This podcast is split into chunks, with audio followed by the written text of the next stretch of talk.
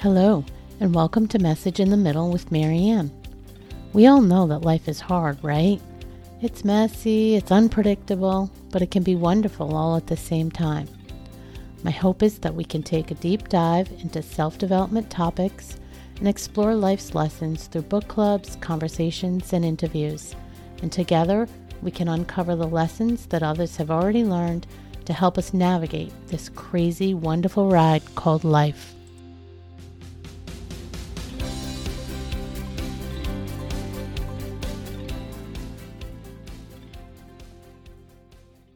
Hello and welcome to Message in the Middle. I'm your host, Marianne. And for those of you that have been with me since the beginning of my podcast journey, you may remember today's guest, Katrina McGhee. Katrina is a career break and sabbatical expert. She's an author, a speaker, and a certified master coach with an MBA. Katrina's work was inspired by her own 20 month career break, where she saved $40,000 in just 18 months to quit her corporate job and travel the world. As an authority in her field, Katrina developed the Break Blueprint, a guiding framework she's used to help over 70 clients rejuvenate their lives by taking a career break to travel the world, launch a business, change careers, and much more. Katrina's work as a career break expert and travel nomad has been featured in publications such as Forbes, Smarter Travel, Thrive Global, and Yahoo.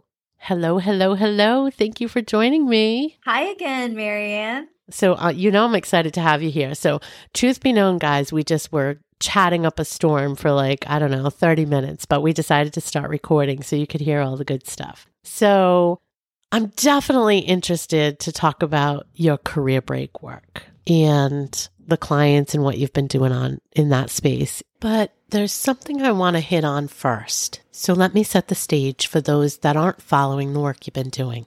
For those that don't know the details, Katrina wrote Taking a Career Break for Dummies this past year, and it's getting lots of accolades. And we can touch on the book itself, but what I want to know is how you continue to show up and say yes for things you're not sure you can accomplish because you're very transparent. And you let people that follow you know that things are scary or out of your comfort zone but you say yes. You keep showing up and you keep saying yes. And i want to talk about that how do you do that thank you for that sometimes i wonder if i share too much online so i appreciate that confirmation that it's helpful at least helpful at least partly yeah or at least entertaining but um that's a really great question and I wish I had a simple answer. I mean, I do have a simple answer, but it's not easy, right? It's not easy. At the end of the day, I'm wired in those moments of fear. Number one, I recognize sensations like scaredcited. So being equally afraid and excited I now know after living the life I've lived many times over that that's a good feeling. Yeah. That means that you're on the verge of growth in a way that's aligned with what you want to create more of in your life, but it's also beyond your comfort zone, right? So the beyond comfort zone, I don't know what I'm doing. That's the terror, that's the fear. But then the like, oh my gosh, but it's headed in a direction I would really like to go. It's it's like moving towards a bigger vision I have for my life, or even just like really exciting to me, right? So that's that excitement. And so I know when I have those together and it's not just terror, that there's something there. So even just recognizing that that feeling means there's something good ahead if I decide to find the courage to go for it is really helpful. But the other big thing is honestly imagining my life. I imagine saying no. And where does that lead? And then I imagine saying yes. And ultimately, it's really hard. I don't want to be a person that regrets the things I didn't do. So I take that very seriously. I'm not perfect at it. But when I get offered something really exciting, my first response is like, oh my gosh. And then it's immediately followed by, no way, I could never do that. And it's right. like all at the same time. And I just have to take a moment, right? Sometimes a moment is like a day or two. Yeah. And just really sit with what does my life look like if I say yes? And if I say no, what does it look like? And I usually don't want to return to the life I would have if I said no. And so I say yes. And so this book deal came and I did not know that I could do it. I had a lot of reservations. I ask a lot of questions. That's another key piece is when you have fears and concerns, and I teach this with my clients as well. Writing them down, getting clear on what they are, and then finding a resource or resources to help you answer some of the questions will help you alleviate like half of your fears right off the bat. So when I was solicited via email, she offered a call and was like, Hey, would you like to write this book? If you're interested in the idea, we can talk more about what it entail. And so I put together a list of questions, i.e., concerns and fears. And then we had like a one hour chat where I went through all of those questions and I felt a lot better at the end of that call, at least having a better understanding of what would be expected of me. I still, of course, doubted that I could do it, but you just take it one step at a time, right? It's yeah. everything is like a 25,000 step process you're not responsible for taking 25,000 steps tomorrow. You're responsible for taking one. God, there was so much in there I want to unpack. Yes, yes, yes. So, yeah, taking one step at a time. That's a lesson I learned so early on in my career because so often, whether it's something like this or it's a huge project or it's whatever, renovating your house, it can be anything. Sometimes it can feel so overwhelming and you just have to take a step back and go, what's the next step? Just one next step and get past that next step and you're good. So I could totally relate to that. Before I go on, let me say kudos, kudos, kudos. I can't even imagine getting the email and somebody saying, Hey, do you want to write a book about? And I mean, that's just such a big deal in itself. So, congratulations there. I think that for many, we don't remember how to step back and imagine. So you said you imagine the yes and you imagine the no. And I'm looking up there on my vision board this year and it says there's a big, huge thing in the middle of it. it says dare to dream. And one of the things I talked about with my community is somewhere along the line, I lost my ability to sort of dream. I think I got so stuck in the pragmatic day to day, gotta do, gotta build, you, you know, all the things you stepped away from. Yeah. And I think that happens to us. So I think it's a fantastic message to remind people to just stop for a minute and just picture, really picture what what does this look like if I say yes and what does it look like if I say no? And I don't think we always think about it like that. So that's a really great message for people and that's one of my focus things this year is to just let myself dream and not get caught up in the all the steps that might stop me. Mm-hmm but instead, what could it look like? You and I think that's a good message. Yeah, you were so right on that. And actually, just to validate that, I see that so often with my high achieving corporate clients that have been working jobs, right? And like, hello, yeah, hello. living that life because guys feel seen because it's you too, right? But it's but it's like how your brain has been programmed, and it's like dreaming is not you know, we tell ourselves dreaming is not purposeful. It's like we need to be practical, efficient. Let's make this simpler. Let's make this more cost effective. Let's make this faster. So it's like training your brain to only go in one direction and completely disregarding the value. Yeah. In expansion, it's like we're always narrowing in on like, how do I just get this across the finish line? So that's very normal. And what I would offer to anyone listening that feels, if you feel like you're struggling with that too, you know, for me, one of the most important things to really re-immerse myself in the world of dreams is borrowing other people's dreams, whether that's list, reading fiction, reading nonfiction, memoirs, podcast, talking to people who've lived extraordinary lives or done really interesting things. There's just so much for me that came from watching or reading about or listening to other people who have lived extraordinary lives to expand my thinking on what I could ask of myself and of the universe for this life that I have, this one precious life. And so that was a really helpful step for me when I was in a similar place of not really being connected to some of my big dreams or even really feeling like I knew what dreaming was anymore. I love that. I love that and use those things to get inspired again. Yeah, because I do think, especially as we get to our middle age, if we haven't figured that out yet, I do think we can forget how. So good reminder. All right, let's circle back to your core focus your core message and talk about taking a break. So I think I asked you this on the first time that we had the conversation, but I'm going to ask again. I assume, and yes, it's an assumption, and I know we shouldn't assume, but I assume that a lot of the feedback you get is, well, I would love to, but I don't think I can. Is that a valid assumption? And and how do you push people past that? Yes, And some people say it nicely, like you did. And some people say, oh, I could never do that. I'm not 20 years old. Or I'm a, I actually had this happen at a Christmas party recently. The person was like a lawyer and they were, I have better, I have high travel standards. I could not afford to be on a break and travel the way that, you know, like budget travelers do. And it's like, whoa, talk about a lot of misconceptions. okay, that's snobby. yeah. yeah but it's so but it's so common. And so to your point i hear that all the time. I don't it's not the only thing i hear. There are people that are one step beyond that where they're like i'm so afraid and i don't know how but i really know i want it or i really know i need yeah. it or my body needs it or my spirit needs it. But definitely there are fears attached. And so what i say to someone that is coming from a place of i would really love to but either i can't right? Or i never i, I can't imagine that i ever could I don't know how like that would even be possible.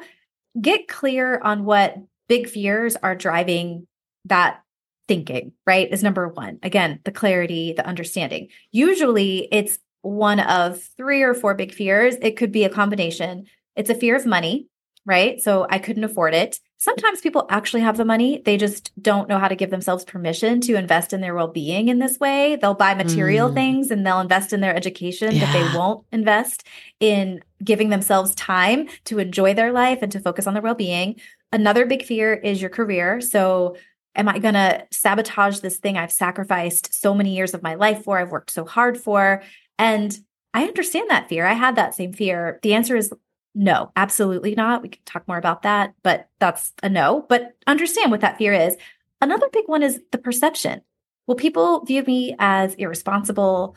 Will people think that I can't hack it? Will people think that I'm incapable? And so, really, really owning that the fear of how other people are going to perceive this decision is one of the biggest limiting beliefs and, and fears I see. And so, just owning that as well, right? So, okay, this feels really real. And do I want to be a person whose life trajectory is determined by my presumed thoughts about what other humans who are not me think about my choices? Right? Yeah, I love that because I do think uh, that last one I would have never predicted, but it's so it's so true. What will people think? We tend to lean towards what will people think, and getting to the point where you don't worry about that is such a huge thing. It it really sets you free. So great feedback.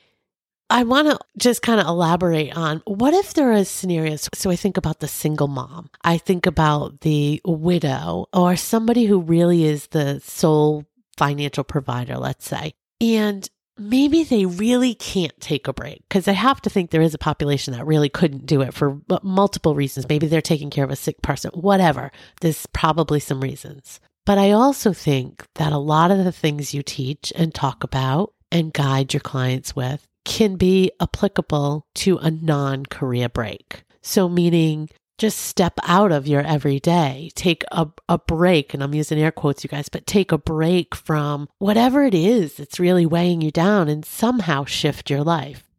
Is that an accurate statement, do you think? Can it be applied that way? Yes, it can be applied. And first, I just want to say, I concede there are definitely seasons of your life and situations where you really could not take a full on career break or extended leave of absence. But I also want to clarify. So I have worked with single moms, right? And other people. So so just to know that like just because you're in that category doesn't automatically rule it out. So Fair. Just, if you're hearing this, I just want to make sure somebody listening to this is like, see, I can't do it because I'm a single mom. no, that's fair. But to your point, for sure, there are there, I mean, I had seasons where I couldn't do this. I wanted to do this in the middle of business school. And I was like, if I don't finish business school, I'll never get into another business school and I will have lost all the money and be still in debt and like have no degree. So it just didn't make mathematical sense. But what's true, right, is that you can still find ways to reclaim your time in smaller doses. But also, what I teach people at the end of the day, we always start here. It doesn't matter if you want to take a break and you don't think you can. If you hire me at that point. If you hire me at the point where you've decided you're going to take a break, but you have no idea what to do, if you've just started your break and you hire me, or if you're at the end of your break, I start every person on that whole spectrum in the same place, which is defining a purpose statement and the themes of their break. Sometimes retrospectively, if they're at the end of their break, and then prospectively, if they haven't taken one yet. But I'm always trying to get clear on what was the why or what is the why? And what was this really about? I believe in intentional living. I think when you set an understanding of what it is you want to accomplish, but also create meaning with what you've experienced, you're able to articulate it to yourself for immense clarity. And you're also able to articulate it to other people for things like finding a new job or trying to gain advocates with people that support you and cheer you on and want to, you know, usher you into a new level of success. So I think that something as simple as understanding what is my sort of vision for this next season of my life what is the purpose statement for that vision? Why does that matter? Why is this thing that is looming in front of me that I want so badly? Why is it important or what is it about? And then, you know, themes. I like to have my clients develop four themes. You don't have to have four themes, but just understanding what are some core essences that I need to focus on to bring this goal to life? Is it how I'm being? Is it self care? Is it courage? Right. So, depending, you know, if it's not a break specifically, it's just like, who do I need to be to accomplish this goal or to pursue, even pursue this goal?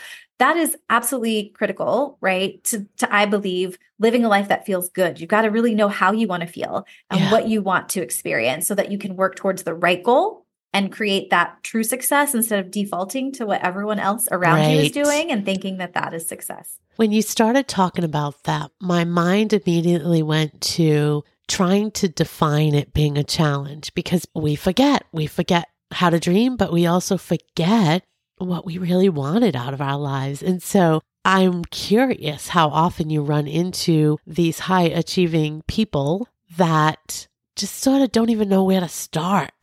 They know they need a break. They're feeling overwhelmed, disconnected, resentful, all the things, but they don't even know what, what it is they would want. Does that happen? It's described 100% of my clients, maybe 99%. I'll be fair, maybe 90, probably like 99%.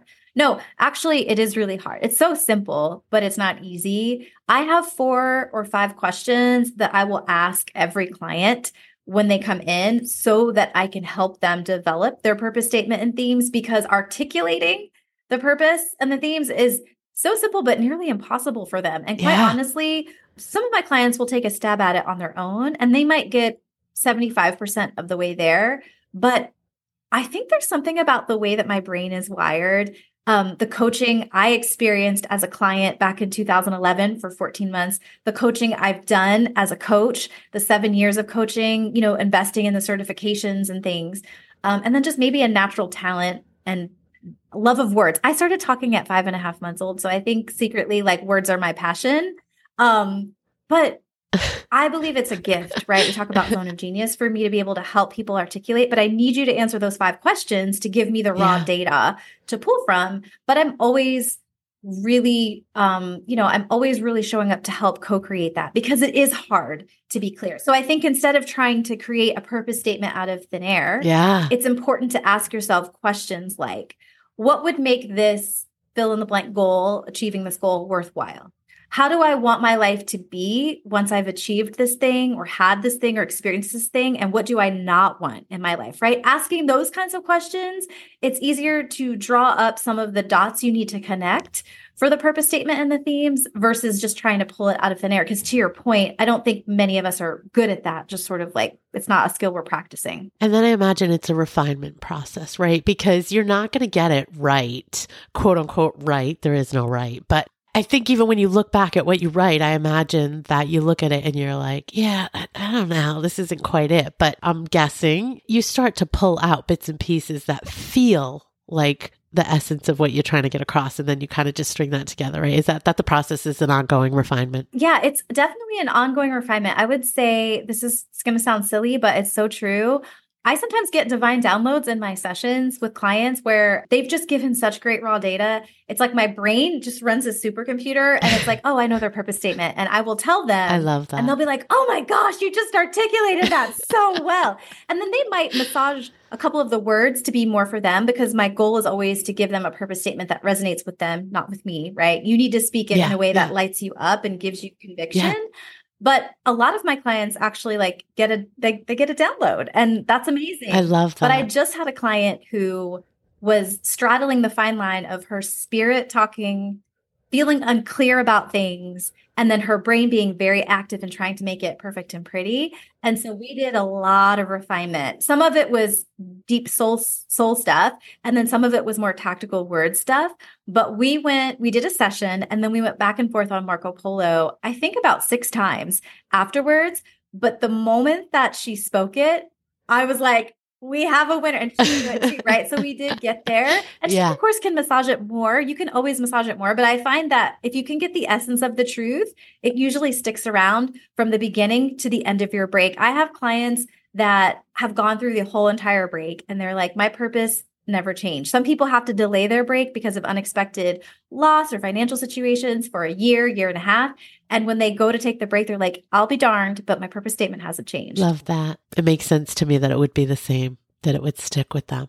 All right, I want to shift for a second. So, part of the all this work and and the break that you took and then life after the break has been on the back of this nomad living. Yeah. You're out there, you're you don't have a home base, and I know that could change at any time, but you know, for this past, you know, several years, you've been living that lifestyle. To us, to the the average person who's hearing about it or, or watching it from afar, it seems so glamorous and it seems so romantic and all the things. And I imagine it is some of that but I also imagine there's a not so great side of that. So share with us some of that. What tell us what what's the best aspects and what's the things that are the hardest to deal with in that when you're living that lifestyle? The truth is life is always lifing, right? And I love to tell people that. So I think that's really important and quite honestly, even for my career break clients, I try to explain beforehand, listen, your break could be super fantastic, amazing, and life is still going to life. So if you're taking six or 12 months off, it doesn't mean that you're immune yeah. to dealing with hard things. It's just that you're doing it in a way that's true to who you are and how you want to show up for life, but you don't control that and don't expect that that it can't touch you. And I think the same is true of being a nomad or living a very travel centric life. Um, it can feel better, but it doesn't. I I don't have a clause where I get to escape real life. And so I think on the positive side, I have complete freedom over where I go. And quite honestly, my level of freedom is up leveled to like the 10th degree because my sister um, has very graciously added me as her companion. She works for an airline. And so she's made me her companion because she's not married. And so I get to fly for free or just for taxes and fees if it's an international flight anywhere this airline goes. So, and I have to fly standby. So I can't even book in advance. So it very much aligns to I could be down to go anywhere at any time and I don't have to pay for the tickets. And then I'm super obsessed with points and miles. So sometimes I have points and things for hotels. So I can't do everything all the time, but I feel very empowered and able to say yes to most things I really want to do. That was always the case with travel. I just think financially, many more opportunities have been opened up to me because of those two benefits. But number one, freedom. Number two, I just don't, oh my gosh, this is going to sound so silly, but there's an energetic lightness to not having to worry about the everyday admin of life that drags a lot of people down and makes them feel like they're in a grind. So things like, you know, this is going to sound very silly, but like dusting, you know what I mean? Or even changing I sheets. Do, I do know what you mean. Yeah. Yes. Like changing sheets, you know, like if you are moving around every week or two weeks or staying in an Airbnb, you know, you're not necessarily like washing all the linens and you're not yeah. necessarily like dusting and you're not having to pay you know your cable bill or whatever like every yeah. month and so or the electric bill and so there are a lot of admin things in life that I just don't deal with and I don't know. I feel like there's more ability for me to be present and to just feel a lot lighter and more free, which is kind of cool. Cause in the times where I have settled in somewhere and started to get some bills or started to have some regularity, I'm like, oh my gosh, all these things I have to think about. I haven't cleaned a house in like, you know, like two years because I'm always hopping around and I don't,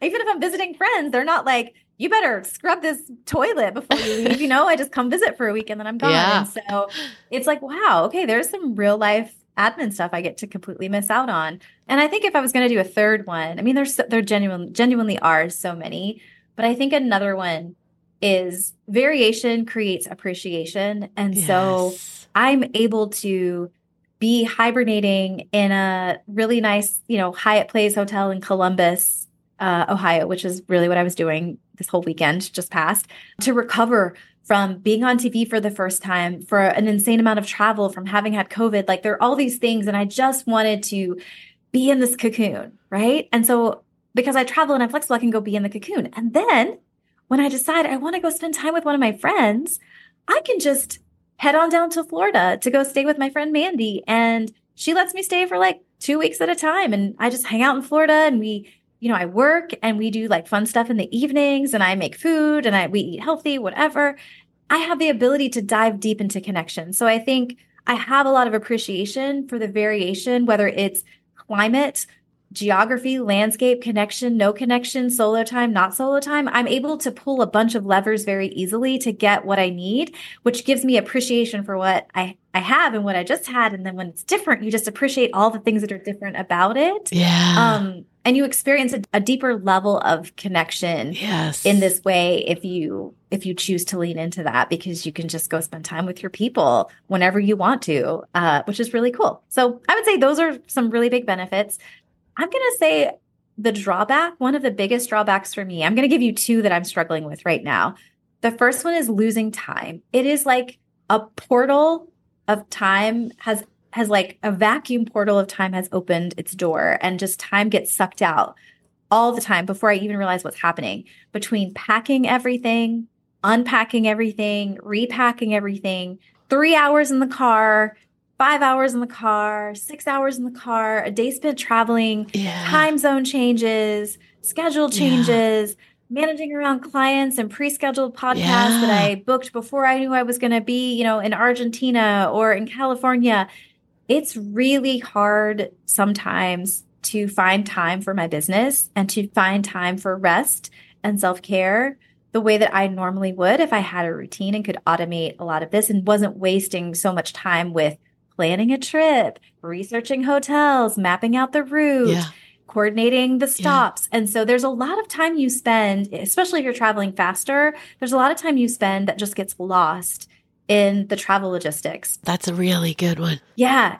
It's a big one. It's a big one. And I would say the other one, you know, at this point for me is it's sometimes hard to build community, have a healthy movement or workout routine, and date right? To do things that are like roots in the tree going down. Some of those things help reinforce you and they pour into you, they nurture you. And travel nurtures me in a different way. But in this season of my life, I've started craving things that I need more stability to experience. And so, you know, like I believe there are seasons where travel is amazing. And then there are seasons of your life where that's not what you want. And that's okay. But I would say the other drawback is that, you know, when you need those kinds of things, it's really hard to create them if you're moving around all the time. Mm, those are good. That second one I could imagine. The first one I wouldn't have thought of. But it, I, as I think about planning trips, and I actually did an episode on scaling back on my planning, I get it. It sucks so much time. And that was literally the message of my podcast was I made a decision to be a little bit more go with the flow and not mm-hmm. spend as much time planning because it was just such a time suck. So I can imagine yeah. when, you know, you have to really plan your whole life every single week where you're going to be, what you're going to be doing. It's a big time suck. I wouldn't have thought about that. Yeah, and and I am very go with the flow, but I have a budget. And so that creates a yes. layer of, you know, like control, a limitation. Right. So it's like, oh my gosh, I had no idea that the All Star NBA game was happening in Indianapolis. I don't care about that. I don't follow right. that. But right. But I was there for TV stuff the week of. And so I had to get out of there by Thursday because yes. all of the hotels suddenly like doubled or tripled in price. And so, you know, even if I am, sometimes I will wing it. Like I didn't know where I was going to go next. And I just figured out what do I feel? What am I going to do? But sometimes the price dictates like adds a constraint where it creates more, yeah, dictates more planning or at least more effort when you're ready to do the the planning and the research.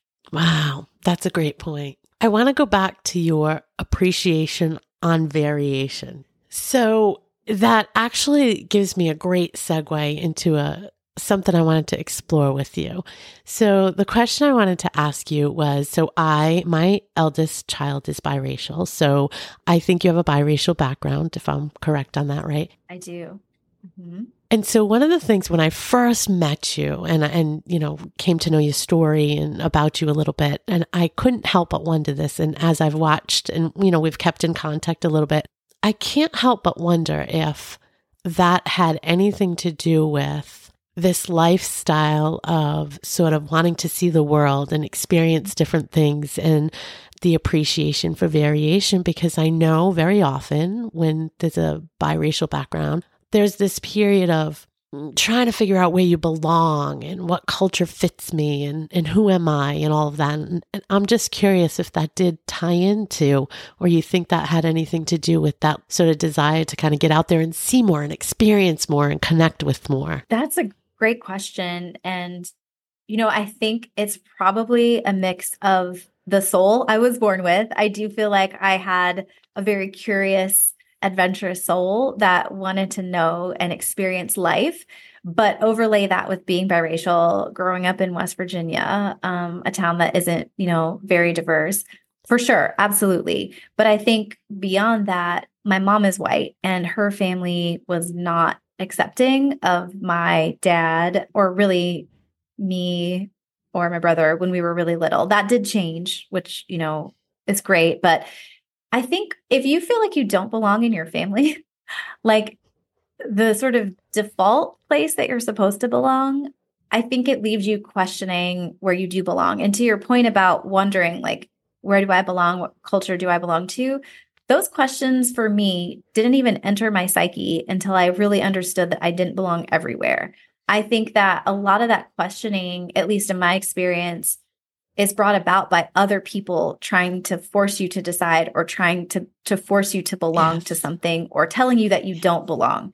I actually feel like I was more open. My parents are two different races. It never occurred to me that people would have parents with the same. Like that that yeah. would be a requirement. Like just because when I look, you know, so it's like all the ways my mind was really opened and really just accepting of things until life came in and said, Oh, yeah, no, this isn't okay. People yes. don't accept this. Like, you need to pick one. You need to be this or you need to be that. I don't think that's actually, I think the opposite was true for me as a little, like, very small kid growing up. But for sure, feeling like I didn't belong, absolutely, I think created this desire to see more of the world. I think it lowers the stakes. Like, if you don't belong here, what's the worst thing that's going to happen if you travel around the world that you're not going to belong there? Well, that's okay. Right. Whereas other people maybe do feel like they belong or that they have a place of like, safety and comfort in that way. And it's like, oh, I'm giving up a lot to go someplace I might yes. not belong, or I might, you know, be a weirdo or seen as different. And then beyond that, you know, for me, it was just this sense of there has to be more out there. Like this little bubble that I'm in doesn't fit me. And I'm grateful for many things about it, you know, but it doesn't fit me and it's not big enough for me. And so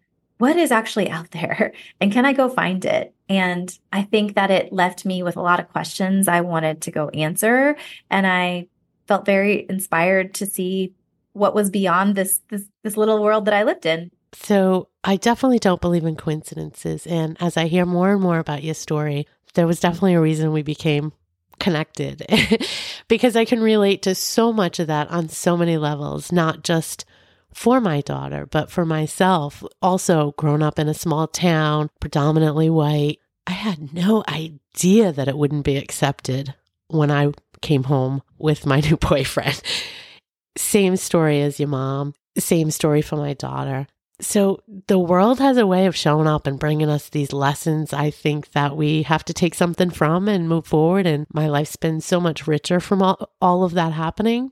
But it definitely opens your eyes up. And you are right. It's other people that then introduce into you things you didn't even know existed. To your point, I would have never known. Why would this be a problem? It didn't even cross my mind that it would be a problem until it was a problem. Yeah. Yeah. Definitely a formative experience for sure. And I think it's one of those life experiences that you wouldn't wish on someone, but yeah. if it, if you have it and it's here, the question is like, well, what are you going to do with it? You can do something useful with it or not. That's your choice. But I just want to live in the world where I, I do the best I can for however long I'm here. yeah.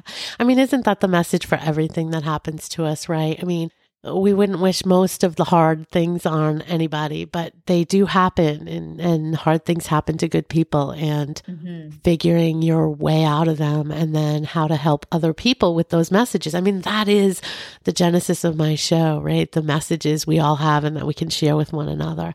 They're there. We all have them. We've all been through such hard things that's just life. It's life. Life is lifey. I like that one. I'm going to have yeah. to steal that. steal that one. Life is lifey. So, all right, switch gears again. We keep kind of going all over the place, but I do want to go back to your recent, I guess, three segments on live TV what a big deal. So, what a big deal. And I know we talked about, we touched on this a little bit just before we uh, started recording, but I think I'm circling back around again, full circle, because it makes me think again something you never did, something that you you were asked to do, something that scared the crap out of you, yeah. but you did it anyway. Yeah. Whew. Yes. So I precipitated this one by saying to a friend who had been on TV, "Hey, I don't know if you'd be into this, but if you ever thought about pitching the idea of career breaks to your producer, that would be super cool. So I planted a seed for that. So I have to like I have to say take- I take a little bit I take a little bit of blame on that, but I really didn't know where that would go and I definitely had no idea it was going to turn into three segments. Yeah. I thought it would be like one segment maybe in like 5 months from now. Unlike the book that just literally appeared out of nowhere and then I have to make this decision, but man, it was like the same thing. She was like, sure, that's awesome. I never thought of that, but thanks for asking. And yeah, I definitely will do it. And then maybe like two months went by and I didn't pressure her. It wasn't like, you know, I was like, she'll do it if she, you know, like whenever the time feels right. She pitched it. The person was like, yes. And then she was like, okay, I've got to connect you by email. She said yes. And I was like, great. And then it was still like another month before she connected us, maybe like three or four weeks.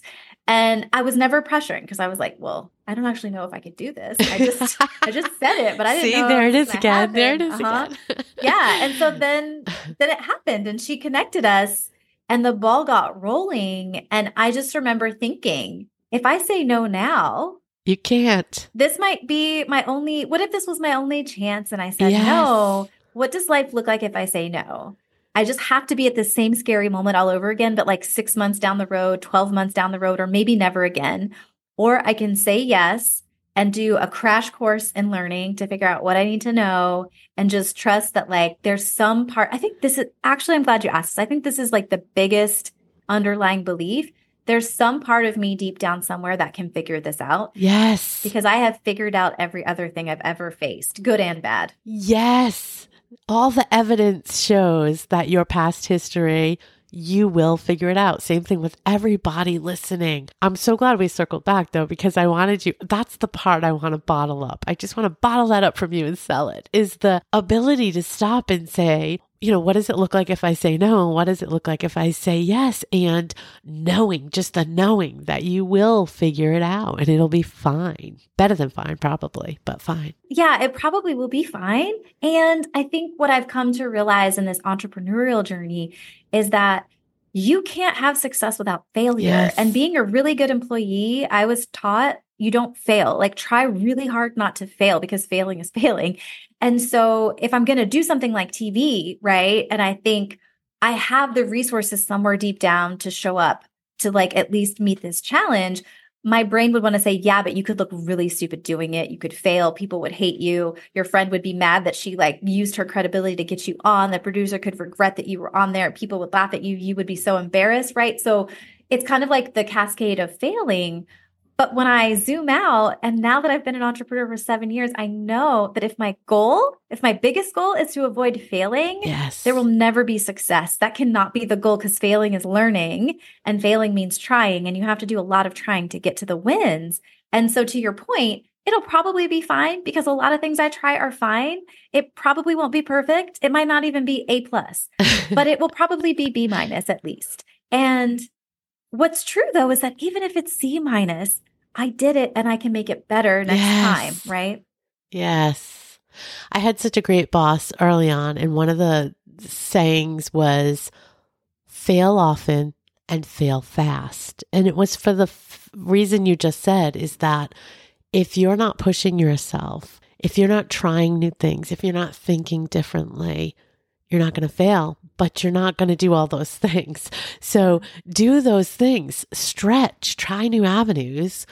And it's okay if you fail. Recognize it though, and don't get stuck in it. Get, you know, move on and do something different. But I, I always really admired that sentiment coming from a boss, right? To to to do things, yeah. to try things and it's okay to fail. So it's a good message. All right, my last one I want to wrap up with your thoughts on after working with all of these people now and helping people in this space take breaks, figure out what they want to do when they grow up.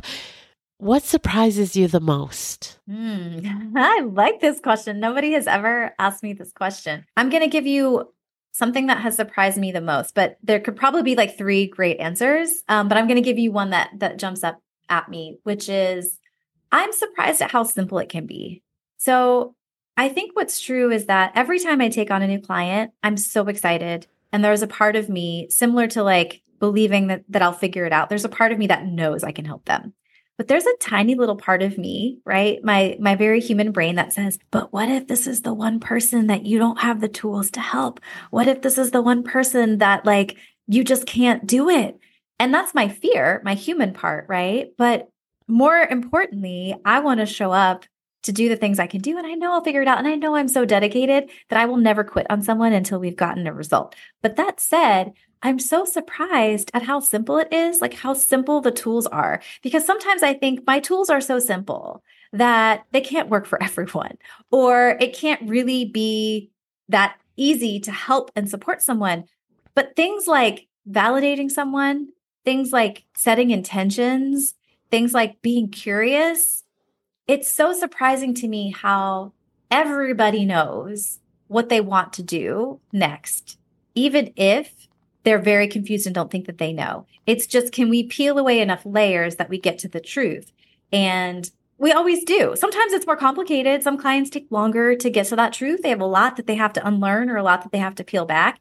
But I think it's surprising to me that from all different backgrounds, all different ages, all different careers, all different income levels, it comes down to the simple truth of helping someone get grounded in what they do want and then helping them remove barriers both in their mind and in reality that that are standing in the way of what they want. But i'm just always surprised at how the simple tools or the simple truths just sort of work every time even though sometimes the problems might feel complicated on the surface. I really love that because i think that sometimes we overcomplicate things. We get in our own way but most importantly, I don't necessarily think it's the tools, though I think you have some good ones. I think it's your ability to help people parse out and give words to what they're trying to say, what they're feeling, but don't know how to put words to and don't know how to put action to, and validating their thoughts and helping them get clarity. I think that's really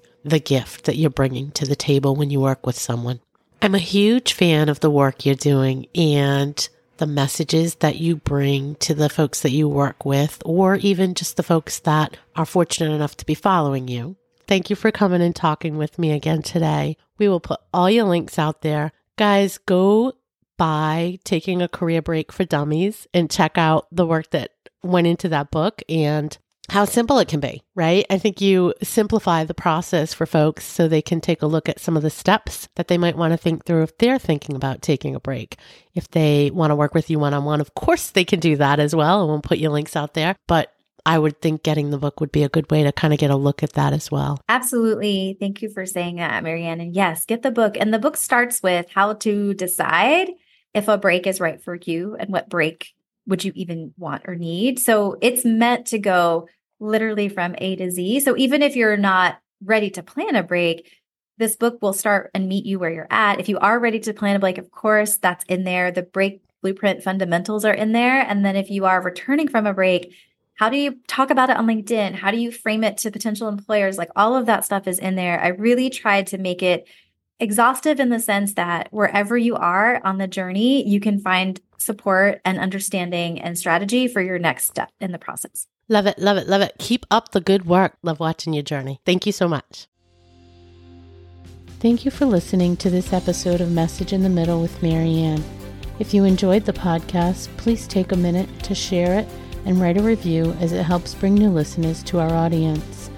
If you'd like to keep the conversation going between episodes, please join us at Facebook group Message in the Middle with Marianne.